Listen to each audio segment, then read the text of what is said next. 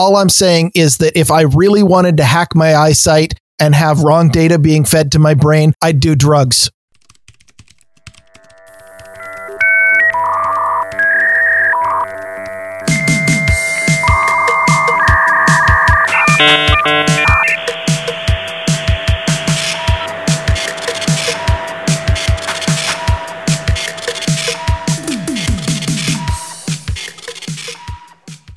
Hello and welcome to episode number 35 of Grumpy Old Bens. I am Darren O'Neill coming to you live from a bunker deep in the heart of middle America, just outside of Chiraq, where there are devices all around me connected to the internet. But they're not spying on me, are they? And from America's left coast, where the smart speaker controls what you hear, the smart oven controls what you eat, the smart fridge watches your input, the smart toilet watches your output, the smart TV tells you what to do, the smart clock tells you when to do it, the smart assistant decides your life for you, and the dumb consumer basks in the convenience of it all. I'm Ryan Bemrose. Wow, you did real work for that. And I don't I want to be the smart toilet. the smart toilet's got the worst job out of Oh. all of these devices. that is, you know, if you're if you're in a piece of electronics, I mean, there are some things that are you'd be like, hey, that's really cool. I'm the latest, you know, iPhone with ooh, that's awesome with all these great technologies. And then you're the toilet that sifts through human waste and tries to save our worthless little lives by pointing out things like your diet sucks, or maybe uh, you know you got cancer, or we're seeing something in your urine, bad things. Um, and that's what we're talking about today: the Internet of Things devices. It's an interesting topic because I think there are some great uses for these devices, but leaving them unchecked is the problem. And it's moving forward, this industry, at such a pace that all these companies are worried about nothing but features and collecting your data. And security is unfortunately at the bottom of the list of what they're worried about. And that's really probably the main concern we have about these devices, right? Uh, I mean, I have other concerns like, uh, you know, JCD's concern about how uh, everybody now drives with a map application up telling you exactly where to turn. And the result is that people are literally getting dumber and losing the ability to navigate on their own because they're relying on these devices. But yeah, security is the main thing. Well, and the phone isn't, I mean, I guess it is an Internet of Things device, but that is slightly off the beaten path. I mean, we know that we have, uh, you know, the different technologies and they share a lot of things. But when you say Internet of Things, do you include the phones? I mean, I know you don't include, obviously, your desktop, you don't include your laptop. I don't even think you include tablets and phones, do you? I mean, I think it's Well- everything beyond that. if if this was 10 years ago i would be including uh the the garmin and tomtom which are not general purpose platforms like the phone uh, i don't i only say 10 years ago because i don't even know what the current models are if there are even any standalone navigation systems anymore i just uh but uh i mean any any device that i don't know the the phone is is a general purpose platform uh but what what you're seeing now is uh, devices that are being created for exactly one purpose, and it you know it it's a small embedded thing, often embedded into another product. That it's a computer with fixed software, uh, you know, fixed except for the updates, of course, that they send down, and uh, the only real difference between it is you have less control over it, and it's marketed to do a lot less. Um, it's it's kind of like if you go get an Arduino and you put, uh, you know, if if you put uh, some custom software on there that does nothing but turn your lights on and off at a particular time of day, or connects it to a microphone and turns your lights on and off when you say clap your hands together. uh, That would become an Internet of Things device, despite the fact that the chip in there could do so much more. It's it's trying to take a, a computer and limit it in some way, and that's how we decide what Internet of Things is. Is that that's kind of my understanding. Well, it has to be connected to the outside world as well. So if you took something like an Arduino or a Raspberry Pi and, and made it into a, a high tech clapper, which was one of those first devices that you clap your hands a couple times and it turns the electricity on and off to that plug. If you never connect it to the internet, I don't think it's an IoT thing. Is But that is that a devices obviously can connect. I think so. I think I- that really is the Okay. You know, that's Well, the concept. sure, it's in the name. there's certain things that that all of these devices seem to have in common because uh, even if the device doesn't need any kind of internet connection, it is uh, here's here's what all of them seem to have in common. Uh, all of them are connected to the internet whether they want to or not.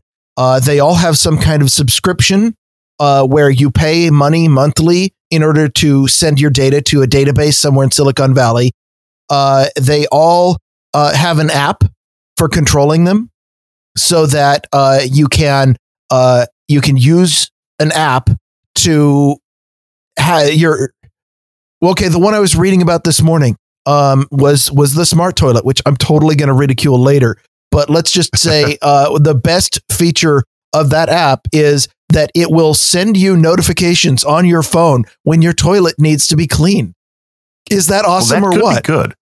I- yeah, well, it would be better if it would actually clean the damn toilet itself. But yeah uh, I, well it, it claims to do that too i'm dubious uh, Uh, Sir, Sir John Fletcher of the Hog Story podcast said he wants his smart toilet paper, and I don't know if you do you have to put like chips in there. That would seem like it would Um, get that- very. Yeah, Fletcher, that that is and- called a bidet, that- and- that's something and you you different. control it by uh, you know because everybody has their phone with them on the toilet, so it's easy to install their app, and then when you're done doing your business, you open up the app and you tell it go into clean mode.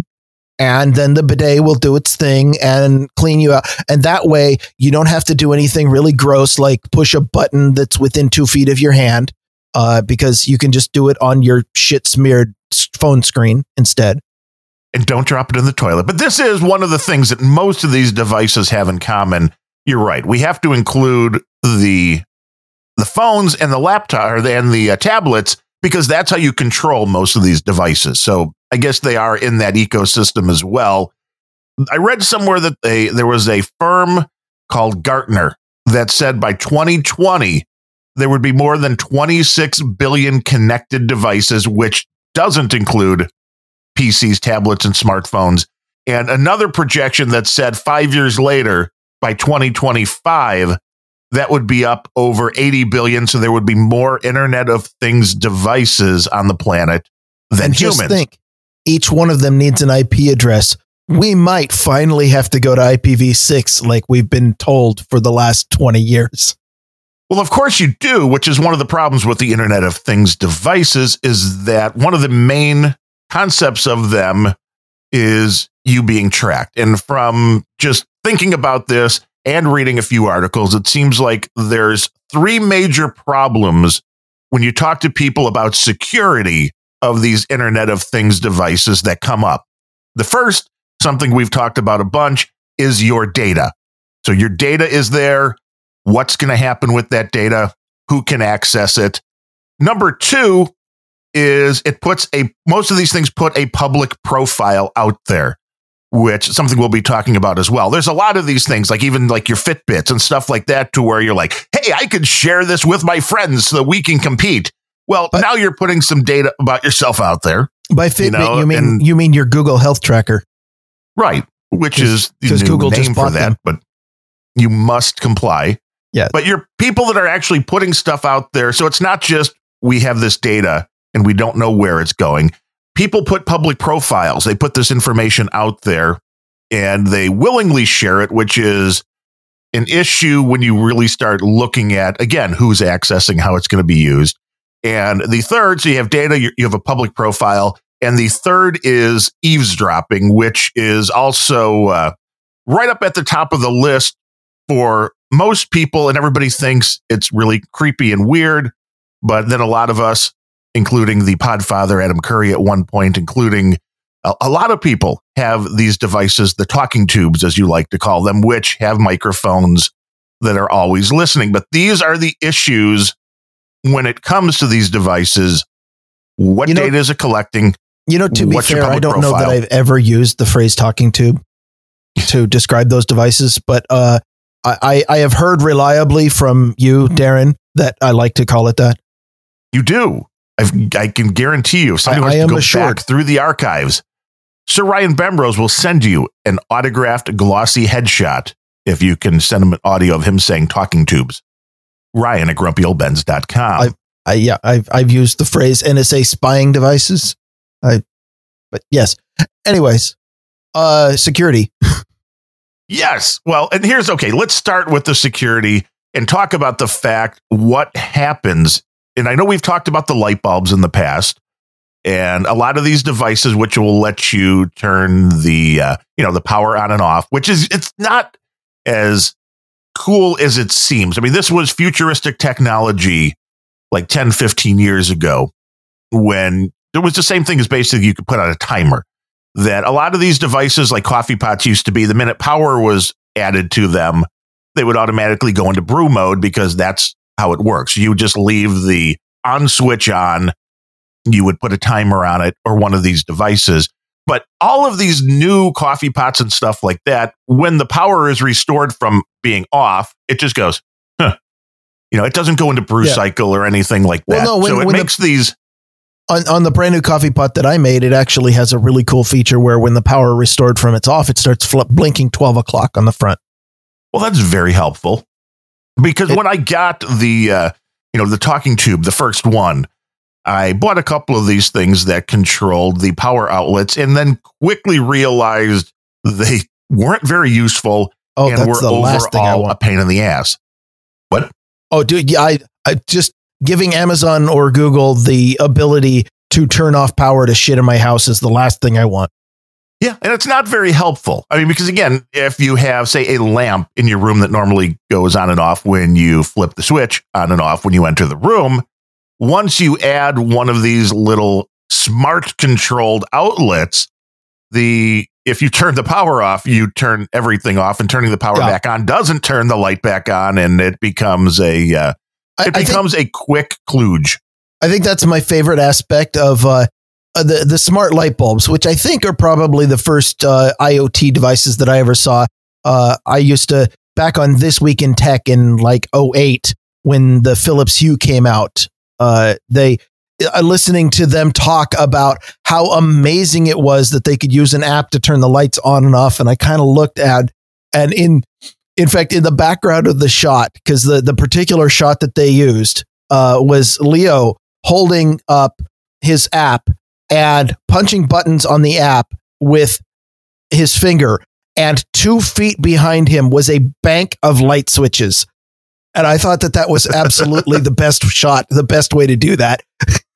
um, well, but, the best too is depending how it's how this stuff is actually working and what it's being routed through. Quite often, you click light off or light on, and it's like three seconds later before it happens. Oh, it has That's to convenient. take a round trip all the way through some database in Silicon Valley to that to make sure that the you know they have recorded duly this person you know the person with this account and and this demographic for advertising purposes has uh, turned their lights on at this time. And then you know you can use uh, machine learning later to determine whether or not that means that you would go for a particular brand of socks.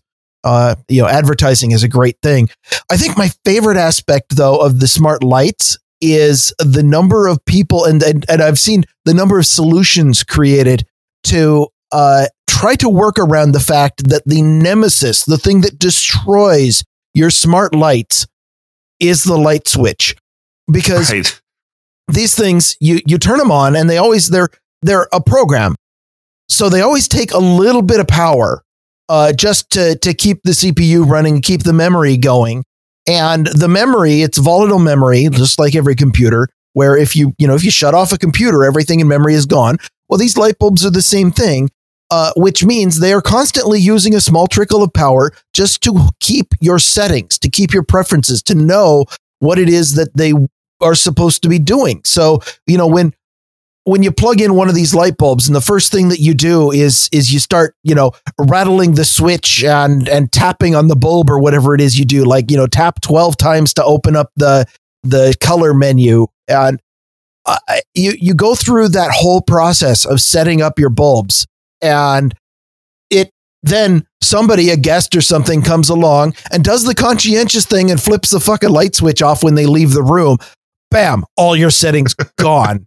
And well, and so, no, and it no longer then works when you go computer lights on. Yeah, and, like, and it, oh. yeah, it does. You have to go find the switch and turn it back on, which completely defeats the purpose anyway. Because now, if you want lights, you not only have to find the switch and turn it on, then you have to open up the app in the dark and say, uh, now that you've got power, let's go ahead and connect and configure it. I mean, to be honest, with with the light switch problem, it's no wonder that they want to store their settings in a database in Silicon Valley because that's the only place that you're certain you're not going to dump all your settings every time somebody comes along and does the thing that we've been teaching people to do for the last 80 years, which is turn off a light when you leave the room.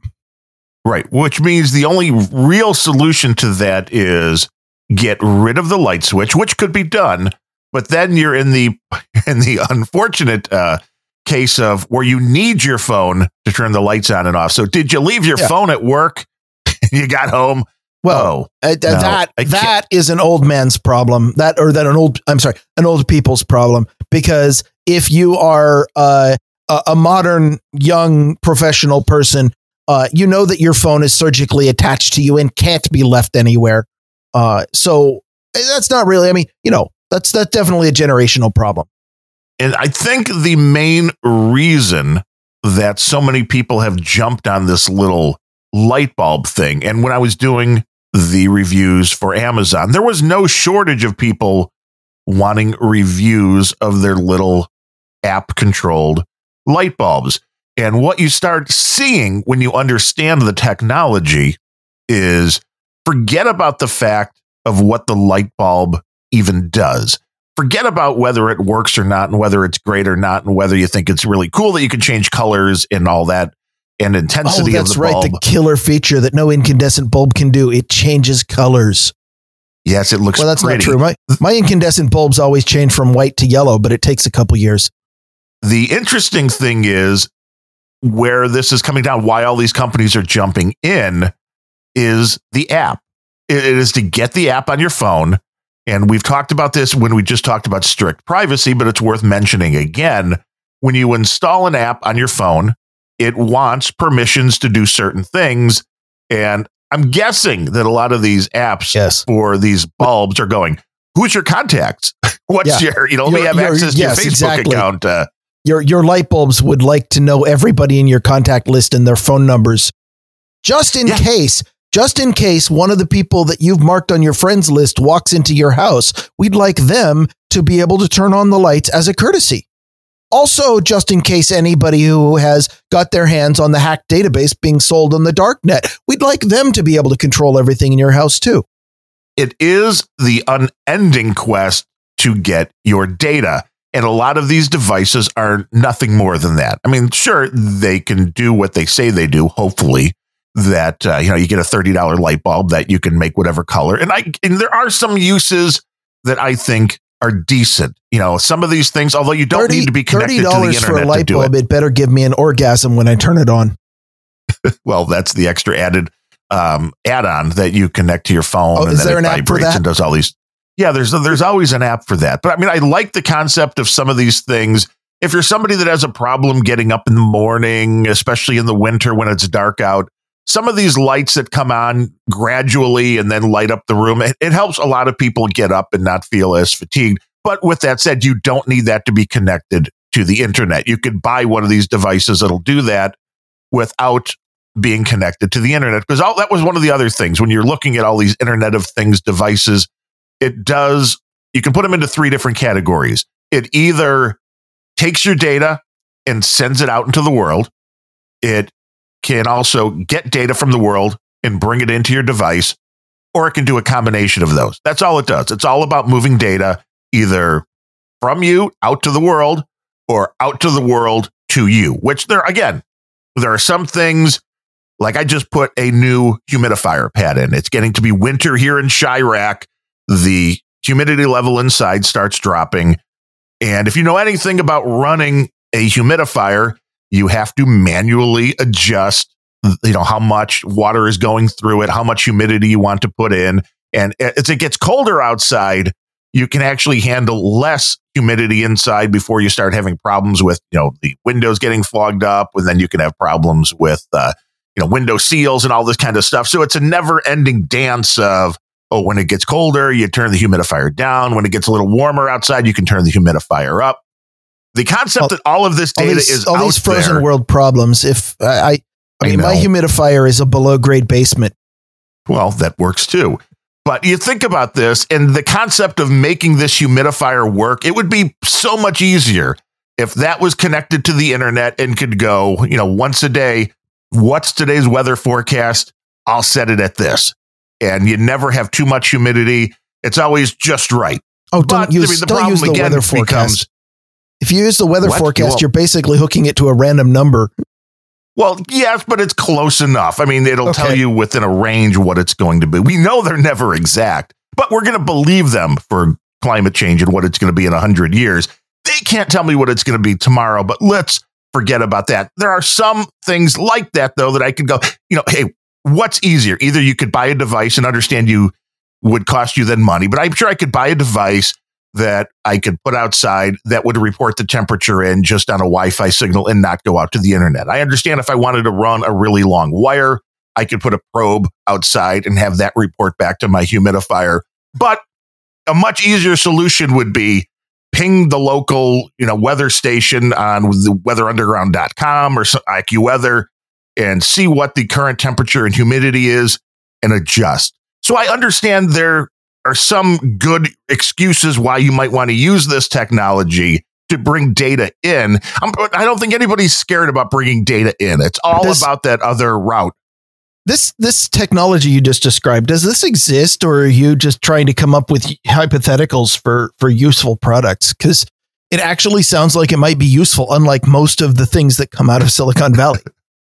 I mean, I don't know. I've never seen it, but I've never looked into it. I, I would. It has to. If it doesn't I- I mean- exist, then I'm, I think it might be an exit strategy. I mean, something like that could never be invented in California's Central Valley, where they don't have to deal with actual weather occurrences because it's always, you know, 69 and and somewhat sunny, except when it's foggy, but it's always the same weather. They some nobody in Silicon Valley would ever come up with, well, you know, what if it actually gets really cold? That just never occurs to them. And DC Girl just shot my whole uh, concept right down and said we could just use the weather band radio, you know, Yes. which is out there, and that you could just grab the information from Ki- that. like I don't know if alarm clocks. in my basement though. kind of like alarm clocks that have uh, have not been connected to the internet classically, and yet uh, a lot of them use a radio band, which is always broadcasting all the time, which just sends out uh, the correct time. So, you know, I mean, uh, uh, okay, I got to tell, I got to tell a story um, about a Microsoft engineer. Um, have you ever heard of Raymond Chen? No, he, he does a Microsoft blog called The Old New Thing. He is a very long time engineer at Microsoft and has uh, done a lot of really good stuff. If if you want to know about Microsoft's history and why super weird things are in Windows, his blog explains a lot of it.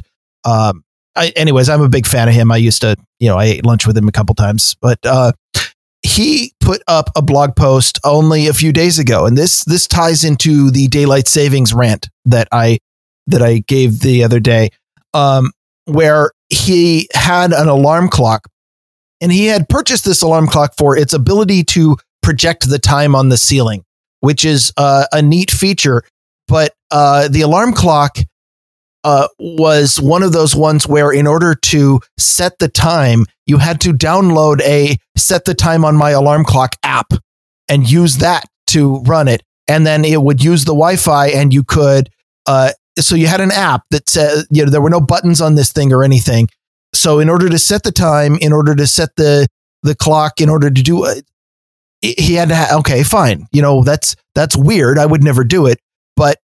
It was apparently a really cool alarm clock. But he said uh, that the problem was it didn't reset for daylight saving time. And so when he went around and changed all the clocks in his house, uh, including the manual clocks, um, he just saw this thing and went, okay, I need to, I need to reset the time on it. And then he realized he couldn't because uh, he had deleted the app off his phone. Because if you never bother to set it, why do you keep that stuff around? And then he goes out, he re-downloads the app, he uh, discovers that it, you know, it needed his account credentials. Okay, he needed to do the lost password, log into his account. Uh, he needed to uh, go in, and apparently it had lost the registration for that particular clock connected to his account. So he needed to, uh, you know, delete all clocks attached to his account. Now re-register the clock. Now rerun, and in the end, uh, ultimately the problem was, and the reason why it didn't reset for daylight saving was uh, apparently the Wi-Fi chip was not able to connect to his Wi-Fi on there, and he ended up telling it to connect to his neighbor's Wi Fi and it automatically updated. And everything that I just said for a damned alarm clock. Well, I'm just thinking that's the way they're pushing all this tech, this um, Internet of Things on us because daylight savings that could be the nefarious reason behind why it's still around because you have to go your microwave not internet connected. It doesn't know what day it is. Had to go reset that. Had to go reset the clock on the oven. I don't want to do all that. That's such a pain in the ass. Give me Internet of Things. Save me. It's the lazy man's. It's the lazy man's nirvana having all of this stuff uh, added in there. But yeah, I can see where that is the problem and why they want to force you to have an app on your phone to set the clock is exactly the reason we just talked about because now your data is in their hands. And one of the things you read, this was, I think, Malware Malwarebytes site and uh, Norton's site and there were a few articles I read from a few of these companies talking about the Internet of Things security, and they all point out you should be carefully reading those privacy fo- uh, policies to find out how your data is going to be collected and how it's going to be used. And I just Ain't- laughed at that nobody because got time for privacy policies. well, yes, and they change on a day to day basis. So even Yeah. if you had time to read it, They, they all have Then, the clause uh, that says we are allowed to change this policy at any time we like without notification. That's usually in the policy somewhere. And so you basically have to go back and reread the whole thing front to back every week in order to check and see if their policy's changing because they don't even have to notify you. yeah. So you're all these devices that you need the app for. That that by the way, giving I, I access to believe your I'm, data.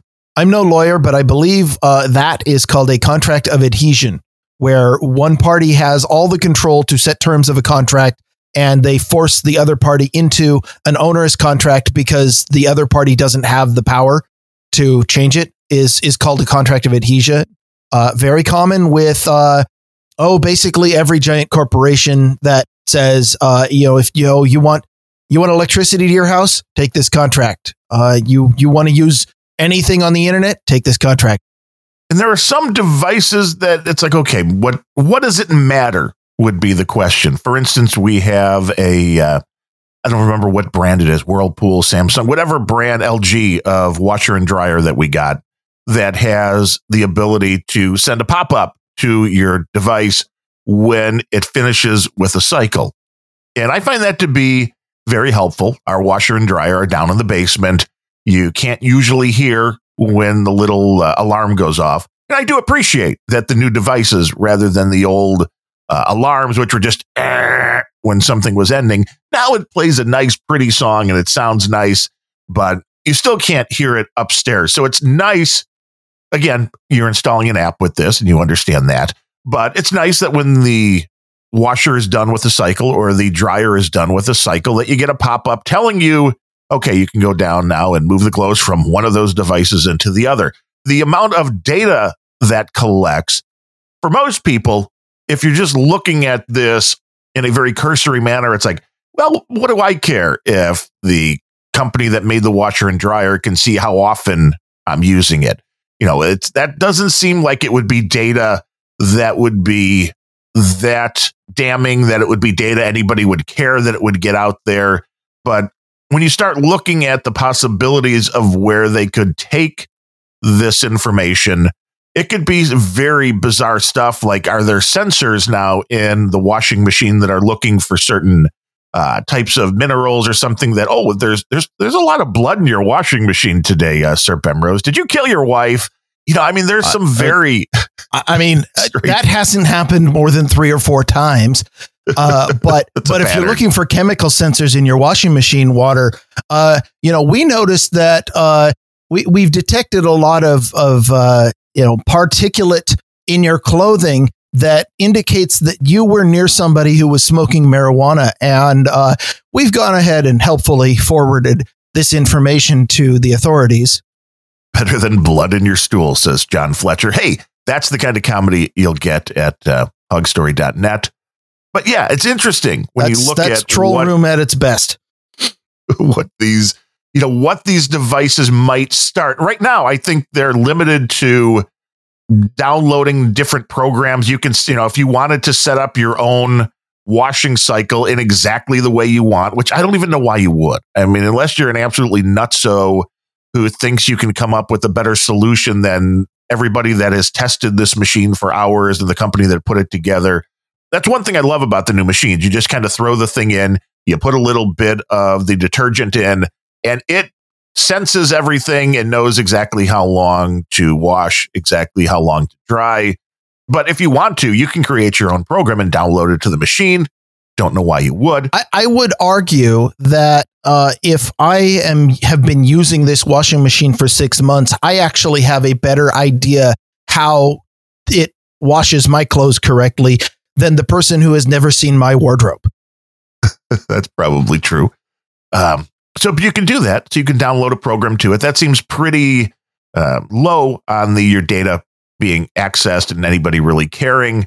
You know, it, it will also show you. I mean, the interesting thing there too, when we talk about the the microgrids and the smart grids when it comes to electricity, will be they can see when you're running the units, which I think that data is going to start becoming more and more uh, invasive when the microgrids. I mean, it's it seems like it could be a great thing as far as being able to balance power consumption.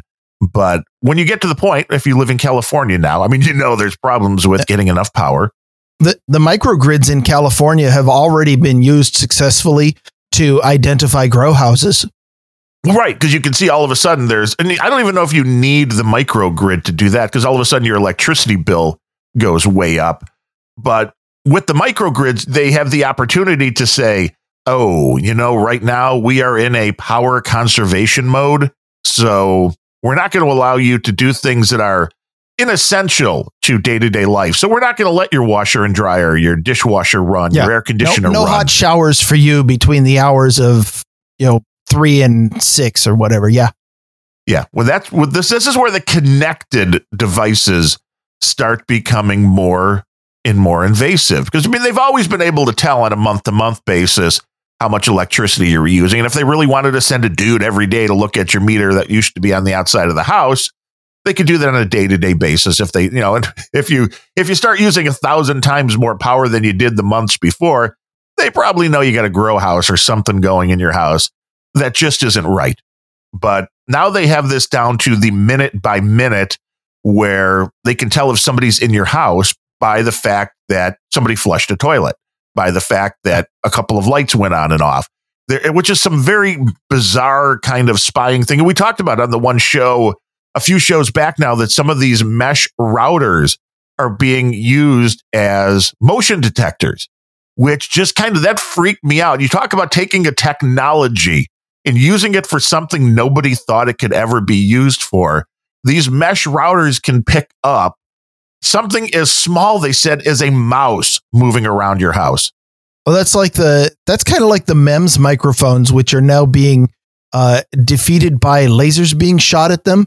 It's it's taking the electronics and making it so that they are responding to things they weren't designed for. You read that story, didn't you?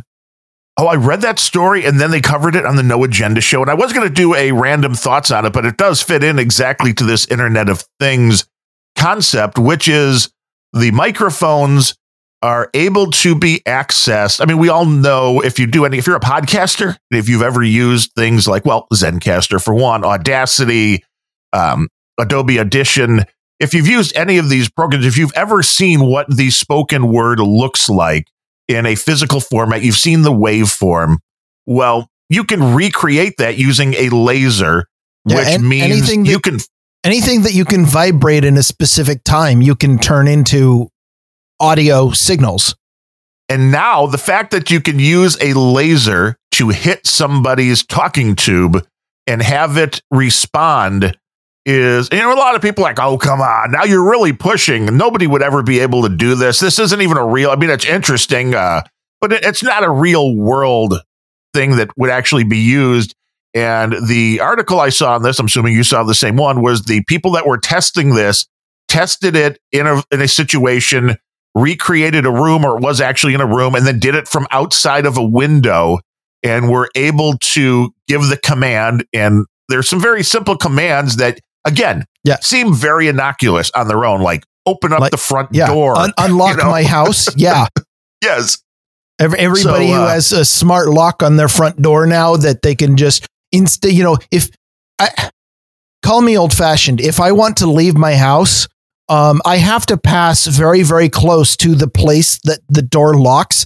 And so I don't mind manipulating a physical thing. But I guess if I was 20 years younger and used to all of this technology, it would be far more convenient to, on my way out, say, Alexa, unlock all my front doors.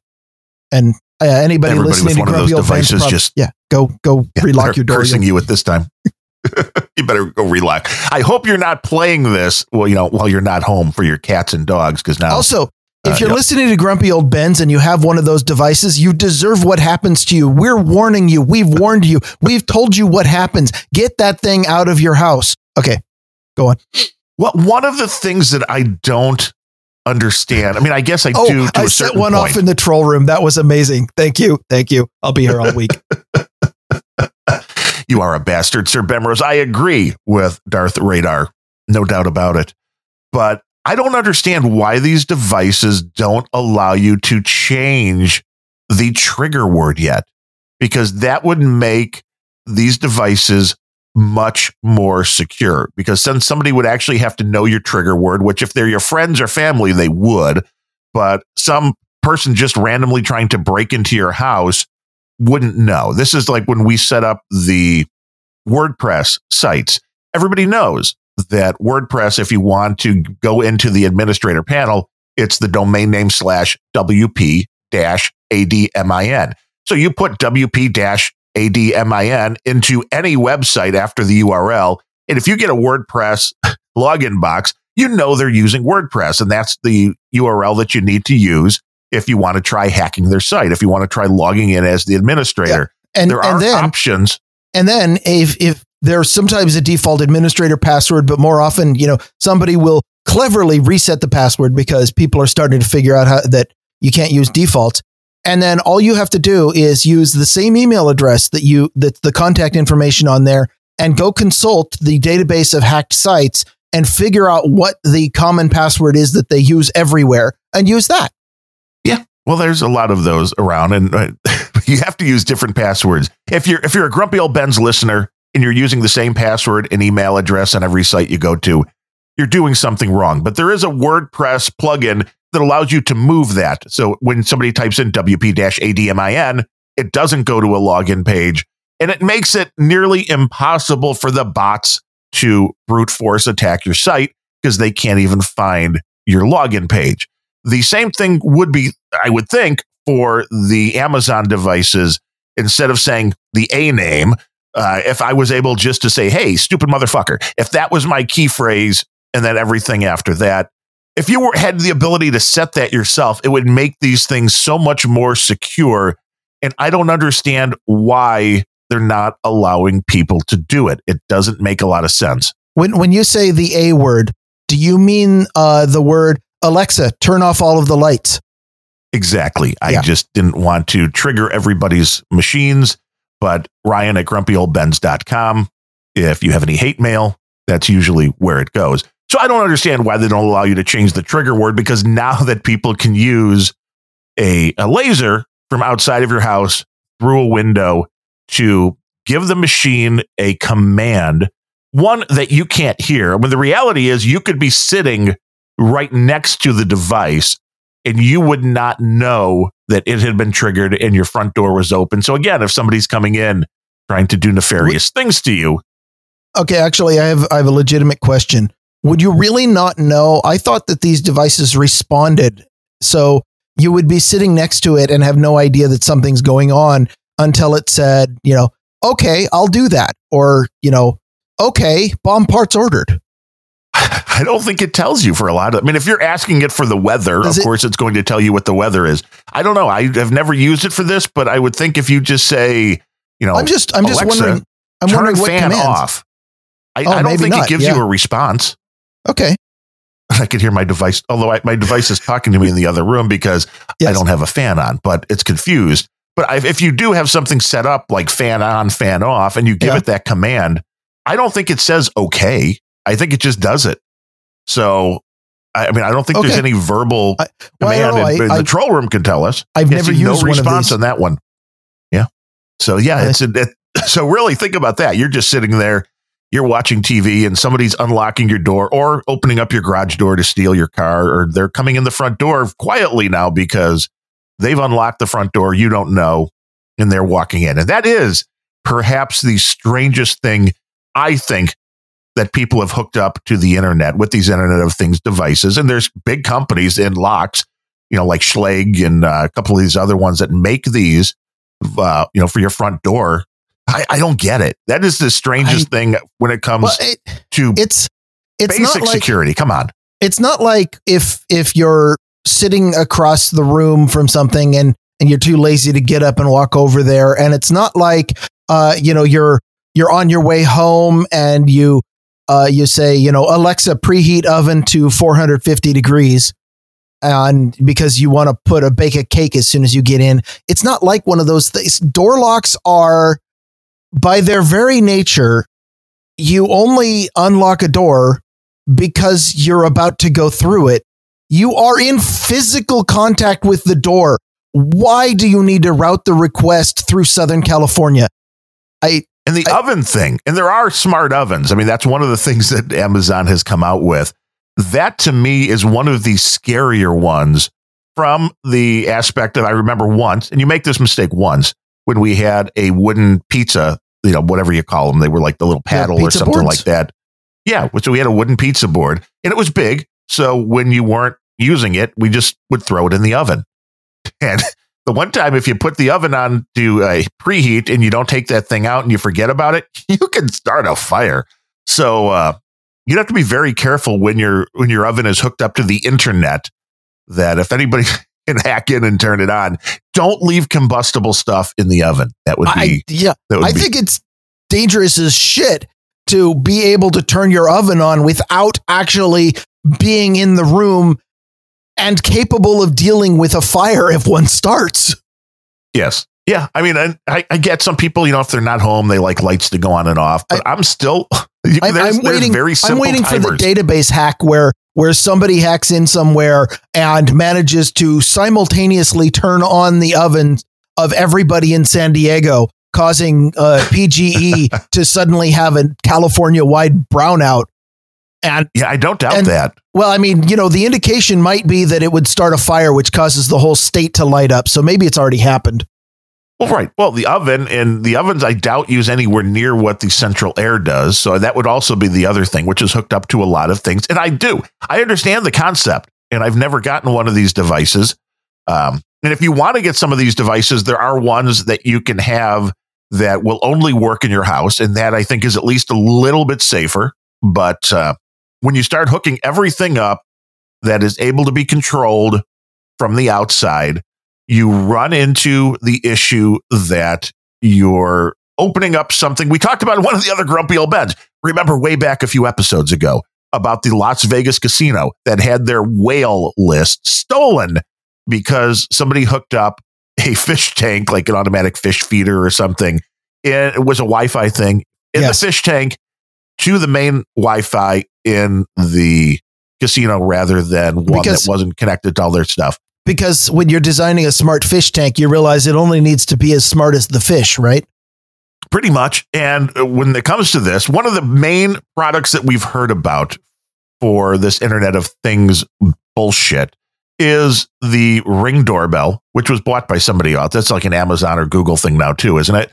They were uh, they were they were purchased by one of them. But these Ring doorbells, and this I just JC Jr. sent me the link this morning that they have just fixed this problem that we were talking about yesterday, which was if your device isn't patched, this is still the case. And this has been the case for what years, months that these devices have been out. They've been out, what, a year or two now, I think, the Ring doorbell, maybe even a little more. A couple years, yeah. This, this particular vulnerability was because, you know, Actually, security is be, hard. It's got to be five years because I first heard about it on Twit, which I don't think I've watched that in five years.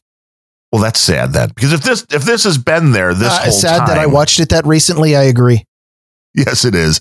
That when you were setting up these ring doorbells up until literally today with a patch coming out, you set it up and it sent your Wi Fi password in plain text, which is a big no no for anybody that wants to have security on their home network.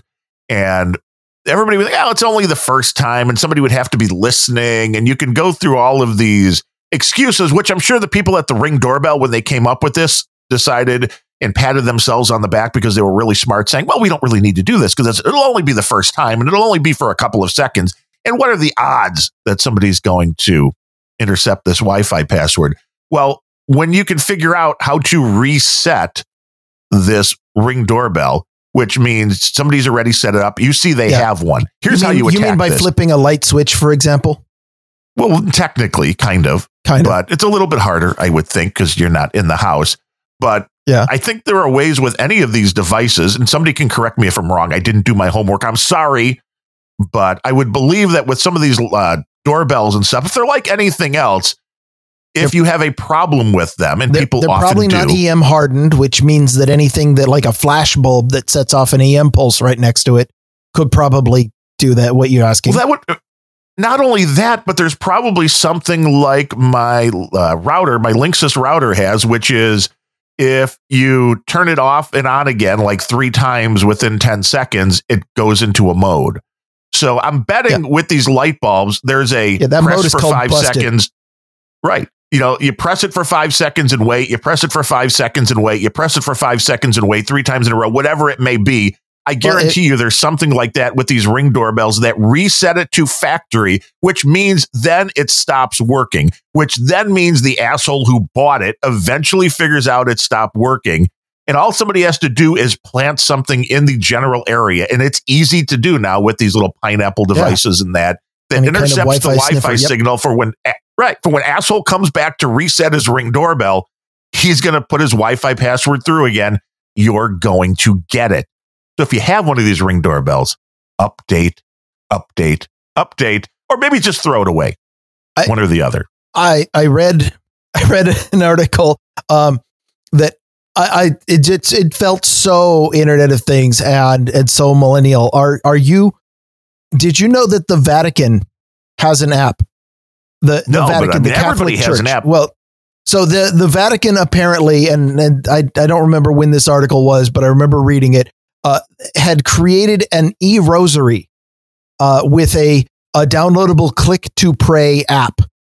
Uh, so you you wear this thing like a Fitbit, uh, where you it, it looks kind of like rosary beads, but it has a chip in it and an accelerometer, and you uh, you have your app. So for configuring, and you have your app that that uh, allows you one click praying. So I I, I guess I. If you need, if you know that it's time to pray, you can open up the app and click, and then you start. I, I'm not really sure where the app comes in on this, but there is an app. Uh, but the other thing, you know, the the one of the things that they said uh, it does is with the accelerometer, uh, you actually activate the rosary by making the sign of the cross with the wrist that is that that it's on, which is really cool and totally useless, but. Um, I, I I get it. Some people really need that sort of thing, but here was the best part about the the initial rollout of this e rosary is that it had exactly the security flaw that you just described, which is um, in order to sync your rosary with your app, uh, it didn't use encryption, it didn't use a password, it didn't even use your you know because there's no UI on this thing, um, just a display. What it did was you hit the sync button and it shows you a pin and then it sends that pin to the database somewhere and then you enter that pin on your phone and then it's synced and now the your version of the app is connected to your rotary. And uh, at no time did they think that uh, or, or test this with multiple people. Uh, it's a four digit pin. So at any given time 10,000 people could be syncing at best. And if you the thing is, like when this thing first came out, they discovered that you could enter a random pin and have like a 30% chance of syncing to somebody else's rosary. It would make sense because it, it's literally it's no security whatsoever. It's just another yeah. one of these cases of So it's Um, it's a just- it's a case where Silicon Valley created a solution to a problem that didn't exist. Uh, they coded their eh, oh what what was the line from Jurassic Park that I always loved, which is uh you know you people you always think about whether you can do something, but you never stop to think whether you should. And an e rosary absolutely falls under that category. I okay, I'm not Catholic, so maybe it's different for actual Catholics. But no. I don't think I need an electronic device to insert itself in between me and my God. I don't think God uses an app. I'm just guessing. you know, if God did have an app, it'd be the most popular one ever. But he used the older technology. He published a fucking book. That is true. That is true. And uh, it's something that, of course, you could get now on your Kindle device and have it electronically uh, sent to you. And they are one of these, that's on the peripheral, I would guess, of the Internet of Things. I know they're kind of a, you know, they are a little computer. They're just very specialized, but I know people have hacked them with Linux and done other things. But as far as these devices, yeah, I think that might be the craziest one I've heard is a internet connected rosary. The other things that we've talked about a little bit, I think we ever talk about the Roomba on the uh, on, on grumpy old Bens, the little devices that take your home and they do they do the vacuuming for you. Well, R- And- Roombas have absolutely been discussed, but I, I there's so many things that are weird about them. Go ahead. Well, yes, and which is again, it seems like a great idea. This thing's going to come in and it's going to sweep my house, and most people have no clue of again what kind of data is going out. And one of the things which I never even had imagined until I read that these things were doing it was that they were sending the floor plans of the house that they're cleaning in the particular room that they're in.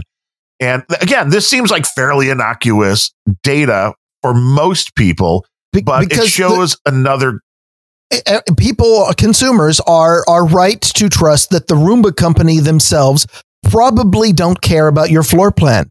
But you know who does care is the person who buys on the darknet the hacked database when Roomba has a security leak.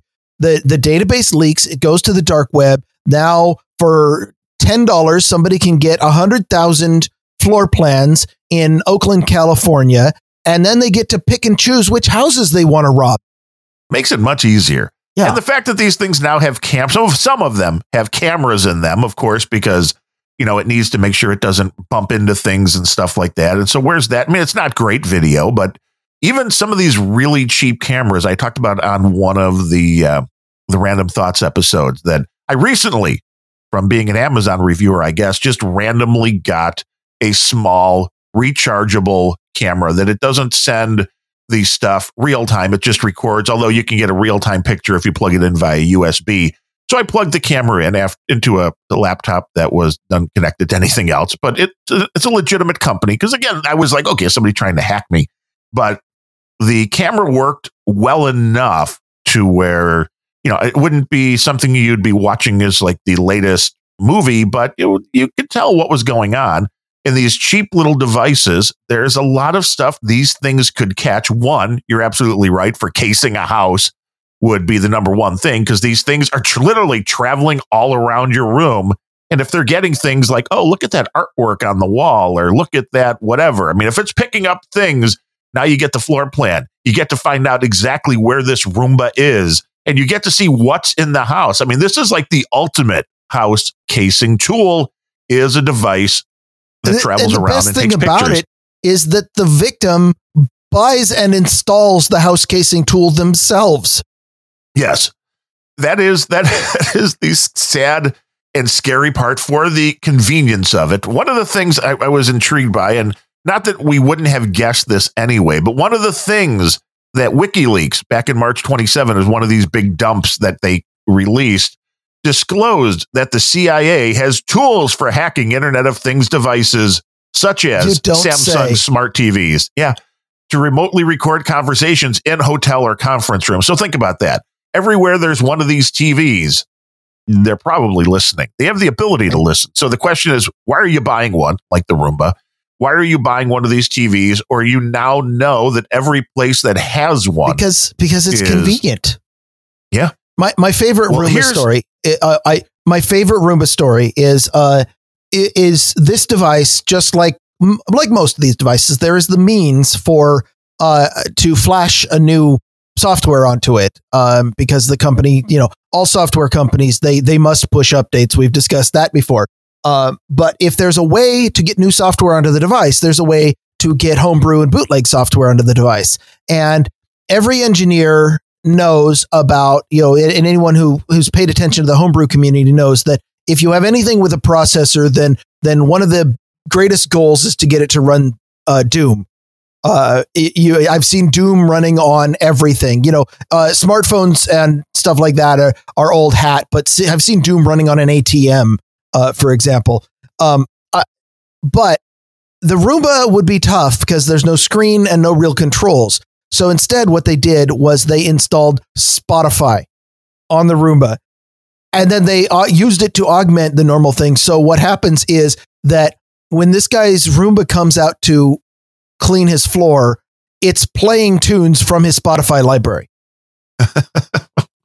Is there a speak? I guess there must be a speaker in the room, but for some reason. Huh? I guess maybe just like, oh, I'm stuck or something like that. Yeah, There's I a little. Uh, I that's they- bizarre. the the Google Nest home system and thermometers. Uh, you know, a, a device which arguably only needs to know how cold or warm it is has a microphone, which uh, Google swears has never been utilized by their software, so obviously isn't listening to you. But I'm a little suspicious. They put a fucking microphone in the thing Well, yeah, just for you know, maybe they want to do something at some point. just in case they need to the hear Nest- the temperature in your house. Right. Well, we know the Nest thermostats have had, you know, like kids in the room and all of a sudden the thing's talking to them and saying dirty things. And this is uh, the hackability, the lack of security that are in these devices.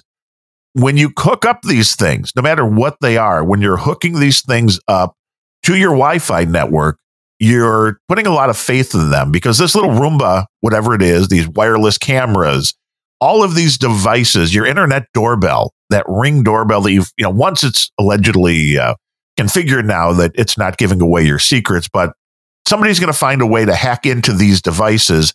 And every one of these devices, if they can be hacked, which I would guess all of them can, and which is why the security thing is the patches keep coming.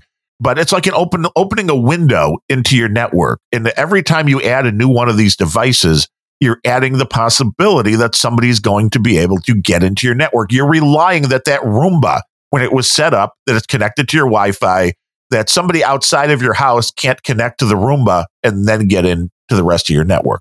So, a responsible person, somebody who uh, at least has a, a decent grasp of IT. So, if you're listening to this and you're not a dude named Ben, then go find the nearest uh, uh, uh, Gen X person who who was a kid back in the '80s when all this stuff. So, um, the responsible thing is to all these devices have to connect to Wi-Fi. So, the responsible thing is secure the Wi-Fi. Um, d- what is your position on? Uh, having multiple Wi-Fi networks because that's Yes. that's the the recommendation I've always heard is you have one Wi-Fi networks for your computers that you trust or things that you actually trust, and you have a completely separate Wi-Fi network for all your Internet of Things stuff that doesn't connect to anything else in your house. Oh, I fully agree. And that's what I've been recommending for a long time. And I know it seems like a pain in the ass or it's an extra cost because you need to go get a second router. And a lot of people don't even understand that you can hook up more than one router. I have my main router that I run my network off of that I'm using right now, but I also have another router in the next room where the Roku is. And uh, that router hooks up to the DNS from the Unlocator service, which means I can watch NHL games or Major League Baseball games, even if they're blacked out. So that does that little fun thing. And you can also run Always those other routers, yeah, through VPNs and stuff like that. But the other beautiful thing is, since they're going through that router, they don't have access to my main router. So you can easily, if you know, maybe you need a dude named Ben to help you out a little bit in the configuration.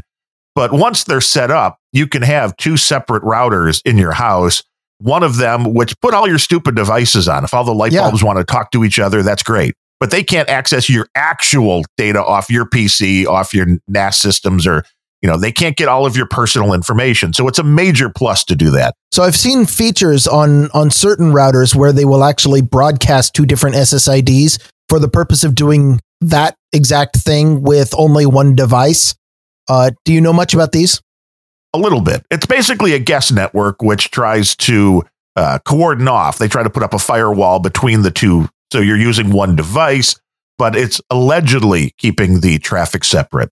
Well, I I mean, obviously everybody should trust their IP ISP who provided this router, right?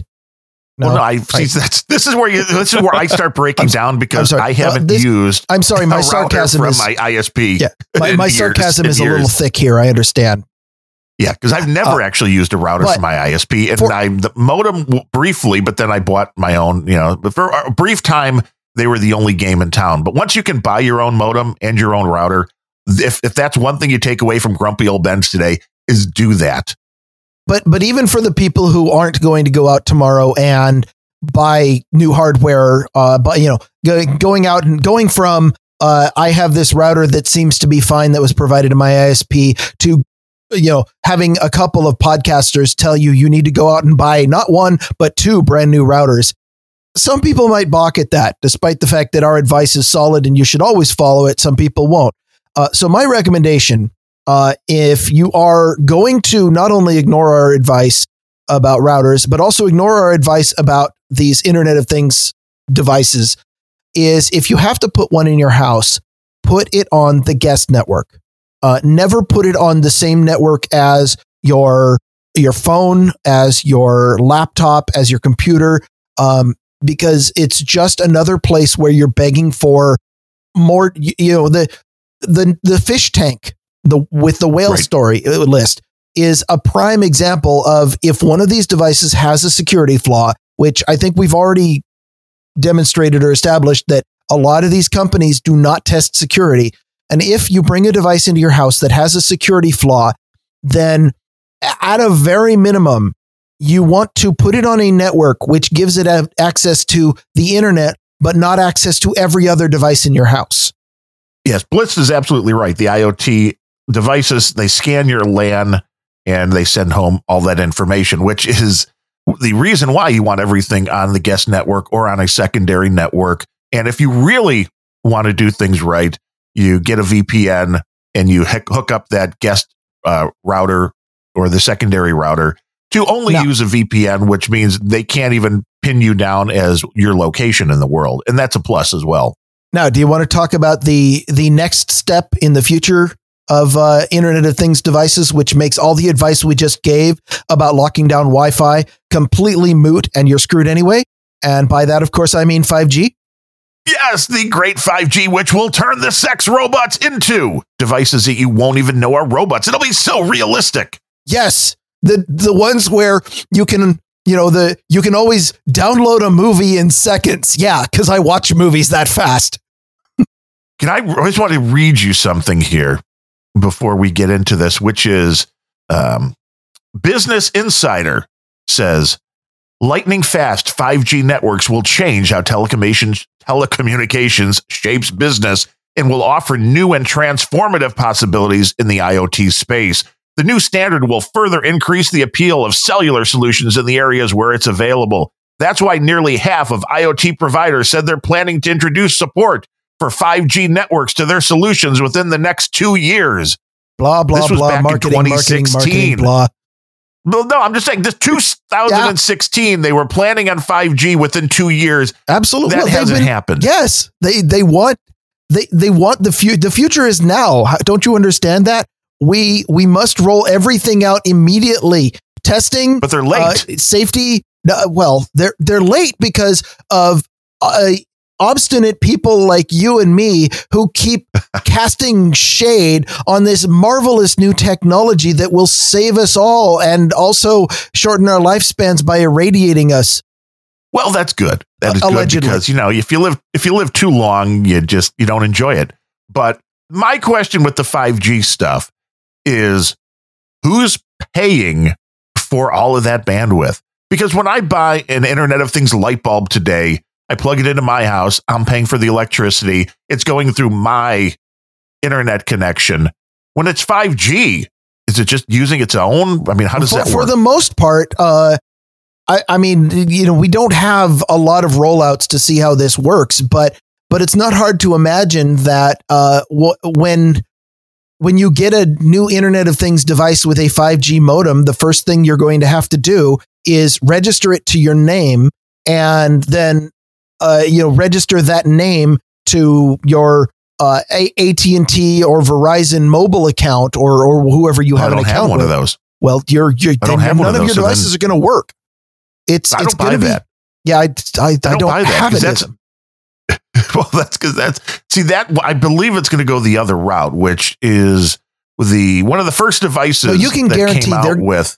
They're going to come up with a With way to charge though. you for this. Well, uh, no, but I don't know. I don't know if they are. I think they might be doing this for free because they want the data. But you look at, you remember when the Amazon Kindle came out with the cellular modem in it because it was very minimal amounts of data. It has a cellular modem that talks to an account that isn't yours. It just goes through and magically works because Well, they- they Amazon weren't- was paying They weren't charging money, but they were absolutely collecting data on who connected from where and from when. Yes, which is where I think this is going. So I don't believe you're necessarily going to have to register these things and have, you know, Oh, you'll absolutely 5G have to network. register. I, I It's guarantee going to be much they are, more nefarious. they are that. not going to allow all this data flying around their network without having the names of people connected to them. Because if you can't tie that to a particular demographic, a particular person, a particular type of person, a particular uh, advertising account with preferences and likes and dislikes and all of that, then your data is worth automatically worth 80% less to advertisers. And that's where the which real is why money you always is. lie. always lie. Always lie. And yeah, if, here's if, the if you can't if you can't avoid generating the data at all, then yes, then screw it up with bad data. But this is where, even without having your name attached to them, again, when you're getting this down to things like your air conditioning devices, your stoves, stuff like this, they don't need to know your name to know what area you're in and to limit your use during peak times. You know, so this, it, it- that part Yeah, is well, also uh, very Sir, scary. Sir Bemrose's prediction, though, is uh, that even if they don't need the information for the device to work, uh, they are going to get it somehow, whether that be uh, act, requiring you install an app that requires access to your name and ID and email account, or if it just requires you to enter in an account ID into the device, or if it's just that they take the information and uh, correlate your street address to your house to your name. I guarantee you, every single one of these devices, and this is my my prediction, every one of these devices, the company will have in their database an identity of a person tied to the device. The days of being able to use devices anonymously are over. Well, mainly because when you hook them up with your phone, when you set up in the app, your phone's GPS is on, and they'll probably just piggyback off of that, and they can get very close with that information alone. But here's my question when it comes to this data, because there is a thing, there is a law called the Children's Online Privacy Protection Rule, the COPPA legislation, which has been around. And I remember this came out when I was running a few different bulletin boards back to the good old days online. And it came to the point to where collecting data of any children, I believe it's under the age of 13, is illegal without getting written uh, authorization from And- their parents. And that law is the reason why most online services say that you have to be 13 to sign up because getting written authorization is such a pain in the ass. And they want, they really want you to be able to click a few times on a website, get an email, click on the link in the email, and you're in. And written authorization is such an immense pain in the ass. Most of them say in their terms of service, you must be 13 in order to be on this service. So let me question you this then with your smart toilets. How do they know who's pooping, who's peeing, who's flushing? If there's a child in the house, you can't collect any of that data legally. Well, obviously, they're going to have to mount cameras in the toilet bowl. and and somebody let me know when that database goes online. I want to opt out. I really want to opt out of this technology. Um, but that's a serious question, and that's not a serious answer. But I want to know how that is really going to work when there's laws that say you can't collect information from children under 13 the, with these devices that are just pulling out such vast amounts of data literally out of the air well, on how you use these things. The, the, serious answer on how most of these things do it is that they just collect information on everybody. They have complete disregard for the age or anything else. And if somebody starts really pushing uh, to say you've collected data, you know, I, I'm waiting for the lawsuit that says, um, you know, my 12 year old child went up to your house to trick or treat and you recorded him with your ring doorbell and he did not sign any authorization to do that. I, am I'm waiting for that to happen because that does violate COPPA and I, you know, it, ring doorbells in particular, or or any kind of smart doorbell. Um, I'm sure as fuck not consenting to be recorded just by walking up to your door. So not really sure where they get the authorization for that. In regards to the smart toilets, JC Jr. missed the joke saying facial recognition. Darth Radar got it. Fecal recognition is how we're going to handle the smart toilets and who is who is using well, them. That's I guess, and, and, maybe you know maybe in order to get around the whole camera thing because uh the I mean the toilet you don't normally put your face in the toilet, but there are probably enough distinguishing marks that they could build a database to recognize people from that with a camera. Or they could go the the other route and just put like a genetics testing kit in there so that when whenever you pee, it checks for DNA latent uh, latent DNA in the pee and then it knows who does. I mean, they've got to have some way to track it. And I'm intrigued. I've never seen a story about these the talking tubes, the Amazon, Google devices, Siri, all these devices for children being in the house because this again changes how you can collect data and what you can use and when they're devices that are used beyond multiple people without logins, which is the main difference I guess when you're dealing with these devices when you're on a laptop or if you're on a phone, usually you have to log in with a username and password, and that's attached to then you can say, I'm the adult, and they can tell you children can't sign up. But we know kids aren't stupid. And they go, Oh, I have to be at least 13? Huh. Which is why the ages of people on Facebook are usually way off if the kids were young enough to start on Facebook, you know, at eight, nine, 10, whenever their idiot parents let them get on Facebook so they're turning 18 when they're really like 13 because they've been on the, the site for so many years. But yeah. when you were signing in, which, you which at least had the, a username and password. Which has the added bonus of showing a bunch of, of 14 year olds who are just discovering their hormones, uh, you know, sending them tobacco and porn ads because Facebook thinks they're 18 now. And uh, yes, Alexa does have the voice recognition now. DC girl, I know I got a thing the other day saying, "Hey, set this up." It's like, no, thanks. And I okay. believe the then, then y'all the need to turn that on as well. You'll need to turn that on so that when I say Alexa, burn my house down, it doesn't trigger it because some idiot on a podcast is fucking with you people because you have these listening devices in your house. That would be good. I mean, everybody wants the filter to have Bemrose not be able to trigger their devices. That actually could be our exit strategy. You might want to just sell that app to people. Yeah. So, so it, yeah, I'll, I'll go ahead and write a write an app. Uh, uh, uh, what what are they called? Skills, talents, something like that. Write one of those yeah, for the skills, Alexa yeah. that does nothing more than filter out Bemrose's voice because he likes to fuck with your device. Yeah. With this 5G stuff, it is uh, it gets much more nefarious because it does take the control Darth, away from you. Darth Radar reports that what I just said made it say, uh, "Are you trying to shop for house down?" Yes, kind of. burn it down, burn it down now. It's like, or you know, really, this is kind of a scary thing if you have the ability to send these commands out. So you wonder if people leave, you know, say somebody leaves the house and makes the horrible mistake of leaving the no agenda stream going while they leave the house. And then Ryan Bemrose comes on and just starts saying things By like horrible, order toilet paper. Awesome stat. Well, yes. You have no idea how many cats we are entertaining right now. when you start triggering all of these devices. But once you get to 5G, yes, it takes so much more of the control away from the end user. That if you bring one of these devices into your house, there's really no way beyond, I don't know, just do Faraday cages work with the 5G stuff? Maybe that you could keep these devices from communicating with the outside world. Uh, maybe.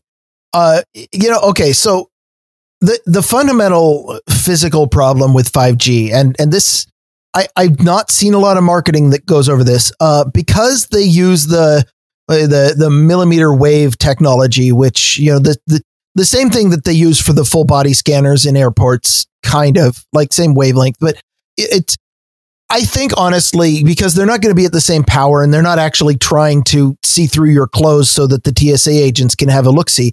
Um, I don't think that 5G is actually going to be seriously irradiating things unless you install one in your toilet, which might happen. And maybe you need that part irradiated if you're dumb enough to do that.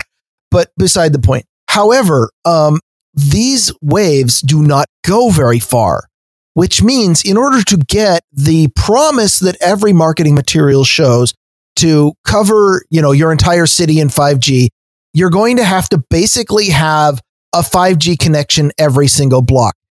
And even if you want to cover that much hardware for the access points and the antennas, um, that still means that you're going to have to have conventional wires or fiber or something running to every single telephone pole.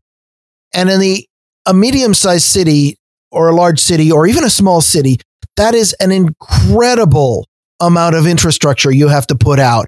And I I don't when when people talk about oh we're rolling out 5G everywhere and you'll just have perfect coverage, I don't think people understand exactly what that means. Uh, you know, even trying to blanket a city, which is like I said, uh, I'm a little scared of the idea that that many devices are going to be putting out RF waves at me in the city. But I mean, we've already got Wi-Fi, we've already got uh, you know electrical transformers put out RF waves, different frequency, but whatever. Um, so we're already being bathed in RF waves. That's, but just saying, uh, oh yeah, we're going to do a full citywide rollout. It's like, and you're going to spend how many trillions doing this? And you're going to charge what? I don't think they can do it. Well, I'm intrigued by what is really being touted as the great thing from 5G down to 4G down to 3G, especially when you're talking about the Internet of Things devices, things that are sending very little data back and forth. You're not talking massive amounts of data. So, what are you really getting? If you're talking, it's just they, they want to sell you on the speed, but as you've mentioned, the 5G has a much, much smaller radius from each of their individual antennas that it will cover. Is this more of an issue of with 5G, well, it and, is and you're way, so much with, more trackable. Is that it? Uh, these these radio waves don't go through walls very well, which means that if you want to use it in your house, you're going to have to invite AT&T or Verizon to install an access point in your house, and you won't be the one controlling that. Well, I remember when we had the access point just for cell. If you had bad cell signal, you could take a thing, put it up on the roof or whatever, and then put it in the house. You could get a better cell signal. Kind of a similar thing, but I don't understand what all of this new speed is needed for. As somebody that's used 3G and 4G speeds, well, for your cell phones and that, more than enough. So that you can download a movie in two minutes. I don't get it because everybody streams, so you actually, don't need to download you know, there is, the movie. There is a use case. No, nobody watches movies that fast, but there is a use case for downloading movies that fast. And and especially since uh you know in theory unless they start throttling the 5G is actually bidirectional speed which means you can upload them that fast too. This is going to be an amazing oh wait so 5G is, for piracy. 5G is bicurious? Yes. The, so so what what market is it that has a lot of movies that they want to both be able to upload and download in minutes? Well pirate bay I mean, this is incredible. This is the greatest technology ever for people who want to illegally swap copyrighted material. I can think of nothing else. I think this is just another way of being able to track things on a much smaller area. That the less coverage you get per each one of these 5G access points, Oh, you know where the people's where the data is coming from. You have a like you said, maybe a Oh, one yeah. block radius. right. Right now, when when you track a cell phone, and this is a cell phone that has its Wi-Fi off, uh, just the fact that that cell phone is on, exists, and and can receive calls or messages means that you're connected to a cell tower. Which means that every time a cell phone is on, they can track you to your nearest cell tower, which usually means within about a one mile radius.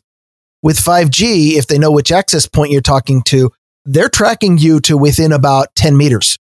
That's That's- scary. I mean, that's that really looks useful. at what they when they can right because they can take all of this data and they can see on like a block by block basis. You know what areas have different trends, and again, a lot of this stuff seems very innocuous. Like who would care? But when you start adding all of this stuff up, it really is going to get down to the ultimate Big Brother, where they know, hey, why why do people on this block buy a lot of Kraft Singles? I don't know. We we check what's going on there. You know, it's it's marketing. It's uh, a complete invasion of privacy.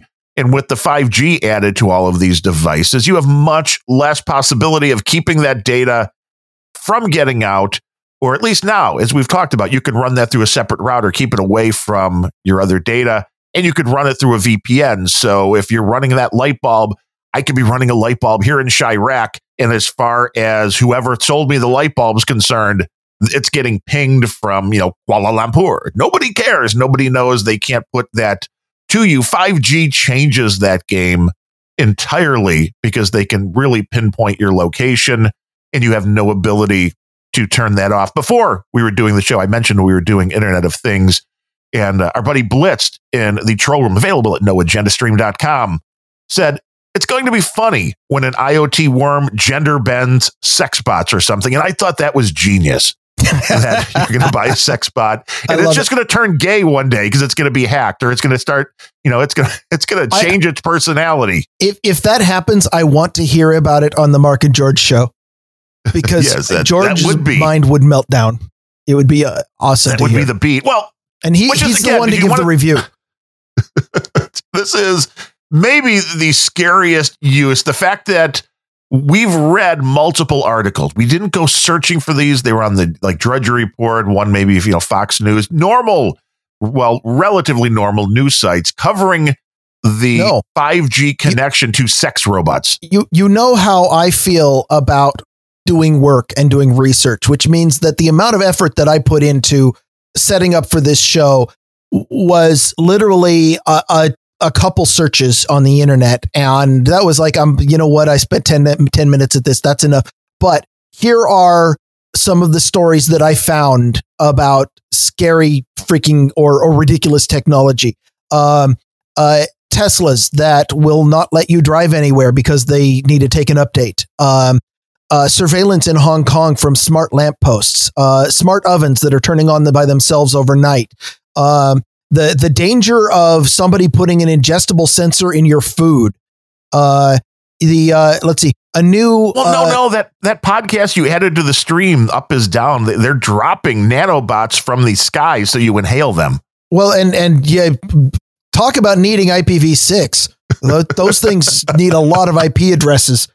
Um, uh, uh, Hue, Philips Hue has uh, created a device that offers you to synchronize your light bulbs with your smart TV. This one's amazing.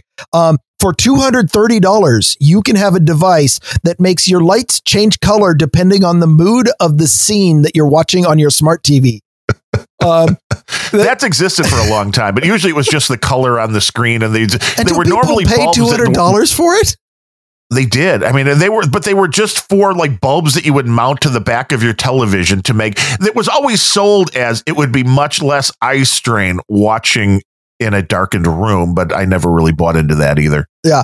Uh, another one. Uh, the government of Singapore is giving every citizen a free Fitbit under their government health system. Uh, which I, I actually stopped and had to dig into this story. Apparently, the device is uh, costs ninety nine dollars, so that's the value. They're getting a ninety nine dollar device for free for every single citizen. But here's the catch: in order to get this device, you have to subscribe to their coaching service for one year. Their coaching service costs ten dollars a month.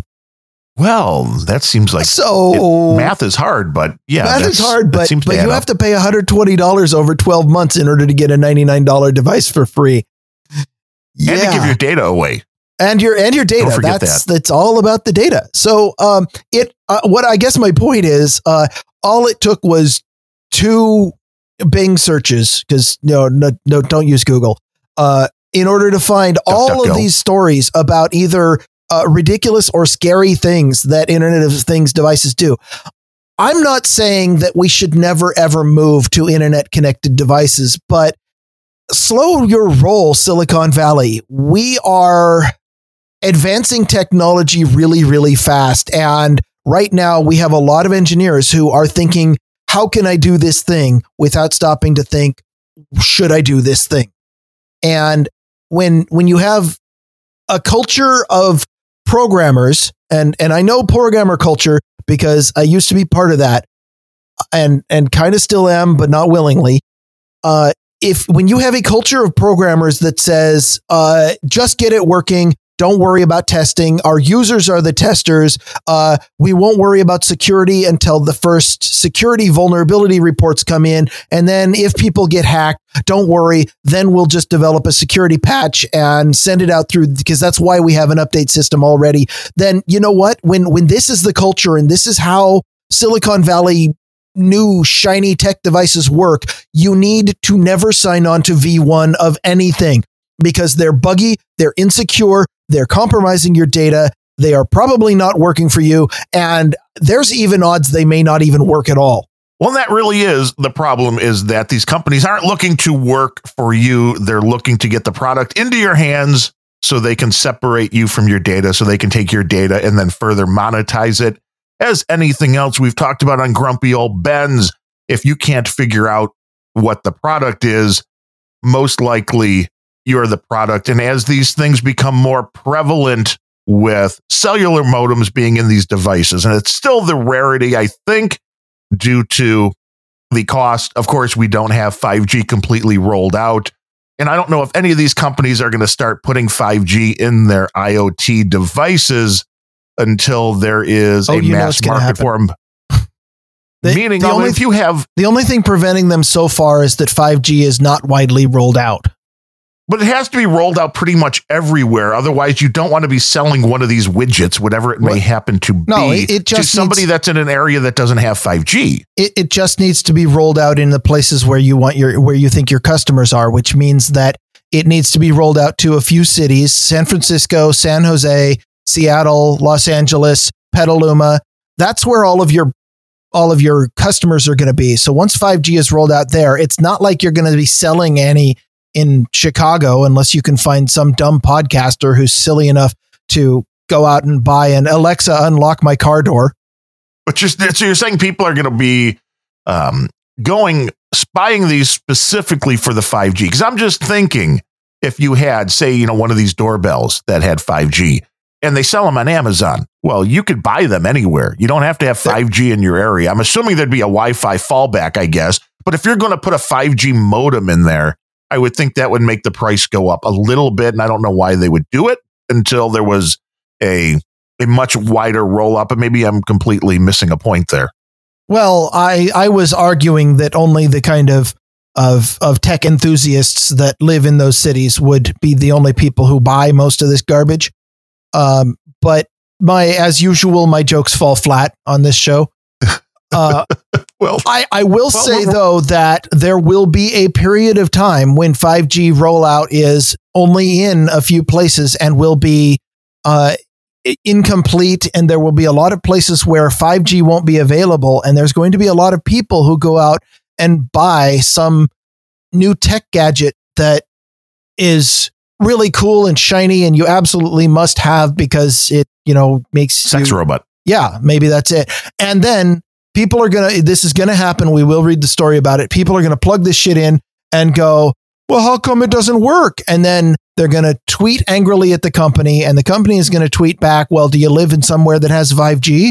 And then someone will will return it and then i mean there's going to be a lot of wailing and bitching and complaining and eventually that will be used as an excuse to we need to roll out 5G faster. And in fact, we need the government to step in and fund our rollout.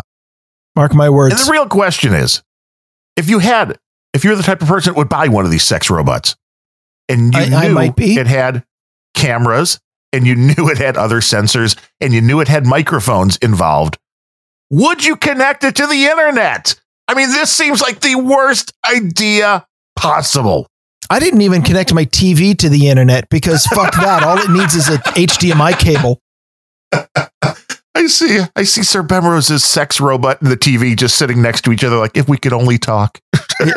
Uh, they can connect to each other all they want. Although, really, honestly, let's let's face it. If I'm buying a sex robot, it's because I want to connect it to me, not my TV. I mean, there will be some physical connecting going on. There will be an an interface port being implemented here, but it won't be with the internet. Fletcher suggests a Dell sex robot named Adele. So, dude, you're getting Adele, and it would come with a dead port. Oh, come So- on. If uh, no, if you want if if you want someone to have sex with that has a dead port, all you need to do is get married. I would give your email address, but your wife already has it. But Yes, Sir Fletcher, that's about- wrong, but hilarious all fortunately- at the same time. Fortunately, like your wife, she does not listen to the podcast, and there's nobody here who would tell her. I'm sure, because you the all cats like don't me. have that ability yet because they don't have 5G. Otherwise, they would be messaging her right now. Well, my my cat is currently licking his crotch, and I tell you what, if I could be doing that, I wouldn't need to podcast. nor would you need 5G. Uh, well, if you if you really if you if you get a uh, change your diet, you uh, do some yoga, get really bendy. That's uh, something you could put on your goals for maybe 2020. No, no, I'm You never I'm know. o- I'm over six foot, and I'm white. Ain't never gonna stretch that far. Well, with that, we'd like to recommend everybody not miss a moment of the Grumpy Old Ben's podcast. I mean, I covered everything off of my list that we needed to cover on this Internet of Yeah, Things I- thing. I I, I I can anything? I can give a uh, uh, farther in deep discussion of the Shine bathroom because I actually took notes on it. But uh, I think we've covered all of the important parts. It's a smart toilet, and really every conclusion you need you can get from there. Um, And it'll be interesting to the- watch. The one thing I'll, I'll call out is in the TechCrunch article that I read, which uh, I can I can link for somebody who wants it. But uh, the line that I, I needed to uh, put in my notes was from TechCrunch saying, "It's a dirty business, but someone had to do it."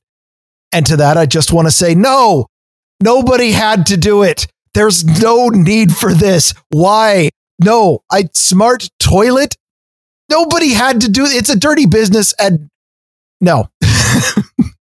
But again, I understand that it could be used for good, but it's again a data drop that is going to be health data is one of the only things that A people are still taking drop, somewhat seriously. What's that? Yeah, drop. Yes, exactly. More like a data And, uh, dump. a, big, a very big, a big steaming data dump and health information is one of those things that there's a lot of legislation around. Not that any of it means anything, but when your toilets start looking at things which reflect your health, then uh, it becomes a it becomes interesting because the like COPPA with you can't collect data for children. You also have the HIPAA laws for data when it comes to health information. And I'm, I'm not even sure why somebody would create one of these smart toilets, at least if not going into the medical reason for it. I guess the only reason, if you have a smart toilet that just flushes itself, you know, that's fine. But if you're getting to the point to where No, it's this- analyzing, Th- This one has an app. Don't worry. Uh, the the app, by the way, the app is uh, quote unquote an AI named Sam, which uh, and it uh, it also interfaces with the smart home uh, devices, which means another another fun tidbit from the TechCrunch article is uh, Alexa, ask Sam to clean the toilet. I kid well, you yeah, not. you said that, but usually you need a maid for that. Well, if your maid is named Sam, that could work. If your smart toilet is named Sam, I'd start running. get out get out while you can but that is it's going to be interesting to watch where these devices are going because right now it is just the infancy Oh, Darth Oh. Radar finally installed the filter. Good work. of what these devices can do. We're at the infancy of where you can still control your devices, as we said, setting up either a guest Wi Fi on your existing router or setting up a secondary router that doesn't connect anything else, use VPN, things like this. There are a lot of things you can do to protect yourself from these devices from not being able to be hacked through them. And hey, if somebody hacks your light bulb, big deal. They can then talk to your Roomba, but they're not getting into your computer with your banking information, all your usernames and passwords and all of that. So that's a good way to keep safe. Do something like a VPN. Hacking your light bulb protect. is only a concern if you're epileptic. Which is true too. I mean, you never know what could be done. I mean, that, I mean one that, of these things, as a guy who's pretty much now blind in one eye, one of the things that was talked about was a bionic eye, talking about looking into the future with these things, which I don't know if you had a bionic eye, why you would necessarily be connected to the internet. But I guess this is where they see this stuff going with 5G, which would be, you know, of course, you're going to need firmware updates on those eyes. The uh, they're like, okay, what would happen if there is somebody created a QR code which automatically the eye sees that and then goes to a malicious subroutine, goes to a malicious web page, download software, and now you have ransomware. You want your site back? Hey, pay us off. Um, it seems like a weird futuristic thing that can never happen, but as we're watching this kind of stuff unfold, the ability is there, which is why you, we seem like the, idiots. Like, oh, you want to really get your make sure your light bulbs are secure, but it's the start. And you know that the bionic eye thing is definitely going to happen, not because of the possibility of hacking. That certainly won't be in the marketing materials, but because it will be way more convenient if you say, yeah, just get this minor eye surgery to replace your eyeball with a bionic one. And you'll, you too will be able to use, read a QR code without having to click your phone. That would be pretty awesome when you think about it. I, you know what? In, in my experience, most of the QR codes go to URLs that aren't fucking worth reading anyway. But think about it, the bionic eye, you're just bringing your laptop with you. Now you just see the screen. I yeah, there's you know lots of lots of examples of in Hollywood of somebody where they've got an, a HUD up on their eye, and about half of them is in a sci-fi movie where it gets hacked and suddenly wrong data gets put in. And you know what? I, all I'm saying is that if I really wanted to hack my eyesight and have wrong data being fed to my brain, I'd do drugs. What could possibly be wrong with a cyborg? Bemrose. Not really. Sh- wait, no, I think I just answered my own question. Let's not do that. Let us not Asked do that. But hey, if answered. you like, whoosh, if you like what you're hearing here, go over to grumpyoldbens.com and subscribe to the show. You can do it on Android. You can do it on Apple. You can do it on Stitcher, even or you can just do the old fashioned grab the RSS feed and use it any damn place you want. Or if you're really lazy and just want us to email you, well, not us, it's the overlords that run the machines. If you want the machine to email you every time a new episode drops, click subscribe by email.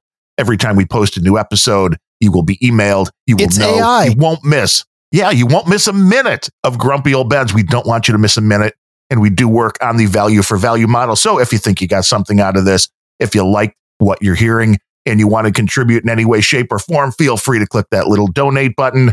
And also feel free to give us any thoughts, comments, criticisms at uh, Ryan at grumpyoldbens.com or Darren at grumpyoldbens.com. And there's a lot of great producers out there.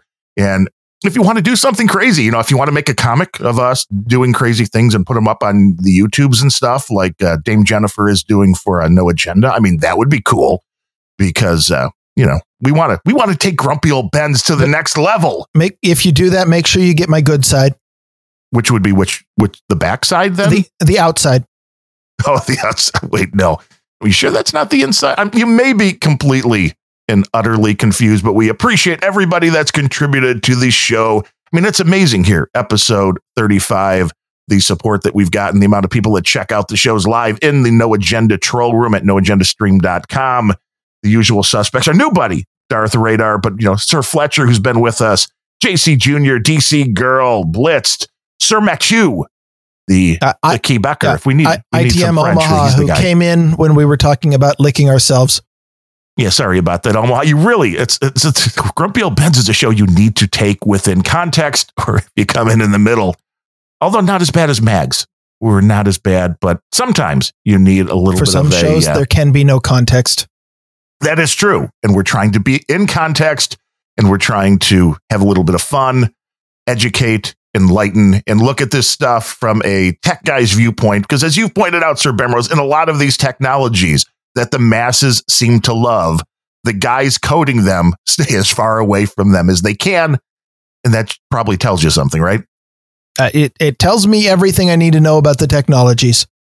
I, I'm not so saying until I'm not saying technology's not going there. I'm just saying maybe the V1 isn't where we want to be just yet. yeah, go kicking and screw. When it gets to like version 12, we'll we'll pick this up and maybe they'll have the Well, even the even privacy. Windows isn't at version 12 yet. Well, there've been more. I guess have there been? Let's well, not how go many down that major hole. releases?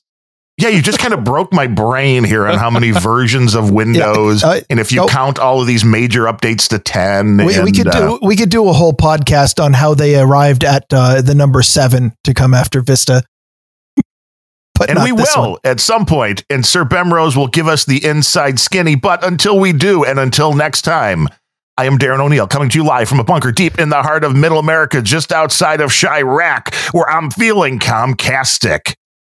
And from America's left coast, where Epstein didn't kill himself, I'm Ryan Bemrose.